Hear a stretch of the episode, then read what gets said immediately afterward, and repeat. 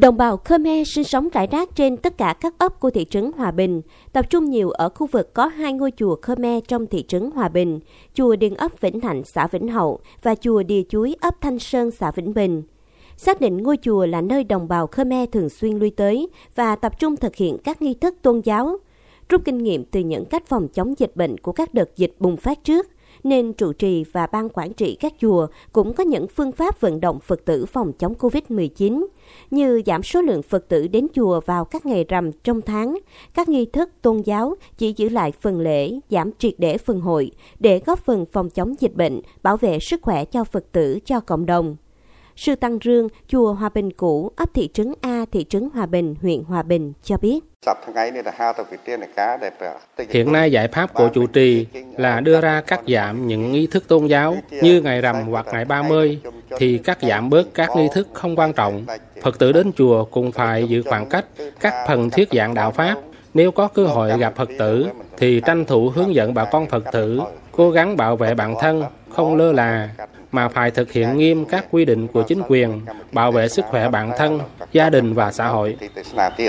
Gia đình bà Huỳnh Thị Lan, ấp thị trấn A1, thị trấn Hòa Bình, huyện Hòa Bình, làm nghề bán trái cây ở chợ Hòa Bình. Gia đình cũng neo đơn, chỉ có hai vợ chồng già, thu nhập từ nghề bán trái cây để trang trải việc chi tiêu hàng ngày trong gia đình.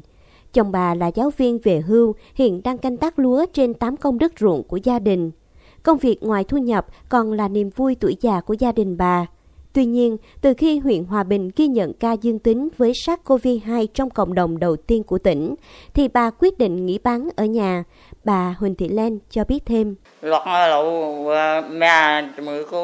Bây giờ thì có dịch Covid không ai đi chợ nên nghỉ bán. À, trước khi có dịch người đi chợ nhiều thì mình bán được. Bây giờ thì không ai đi chợ hết. À, chỉ bán được vài trăm ngàn đồng nên bán càng lâu thì lỗ càng nhiều nên nghỉ bán ở nhà qua dịch mới đi bán tiếp. Những ngày qua, các phương tiện thông tin đại chúng cập nhật thường xuyên liên tục về tình hình dịch bệnh đang có những diễn biến phức tạp.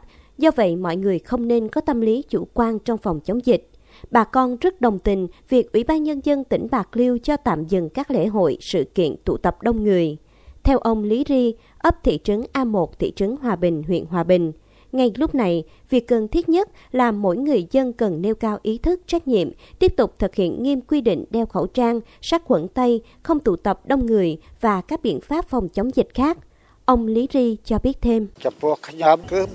Đối với bản thân tôi rất có ý thức về phòng chống dịch bệnh COVID-19, giáo dục con cháu, phòng chống dịch bệnh, không đi xa trừ khi có việc cần thiết và trước khi đi phải đeo khẩu trang, tuyên truyền cho bà con lối xóm trong ấp cùng nhau phòng chống dịch bệnh, đừng cho lây lan trong cộng đồng. Nếu mình biết người về từ vùng dịch thì báo ngay cho chính quyền địa phương. Trong bối cảnh dịch bệnh COVID-19 đang có những diễn biến phức tạp như hiện nay, bên cạnh sự vào cuộc nghiêm túc, quyết liệt của cấp ủy chính quyền các cấp trong công tác phòng chống dịch, thì ý thức tinh thần trách nhiệm, sự tự giác của đồng bào dân tộc trong tỉnh nói chung và tâm dịch huyện Hòa Bình nói riêng là yếu tố quan trọng nhất trong việc thực hiện những giải pháp phòng ngừa và ngăn chặn chặn dịch bệnh lây lan trên diện rộng, mất kiểm soát. Đó là sự chung tay góp sức cùng cả hệ thống chính trị nhằm đẩy lùi dịch bệnh, đem lại sự bình yên cho nhân dân.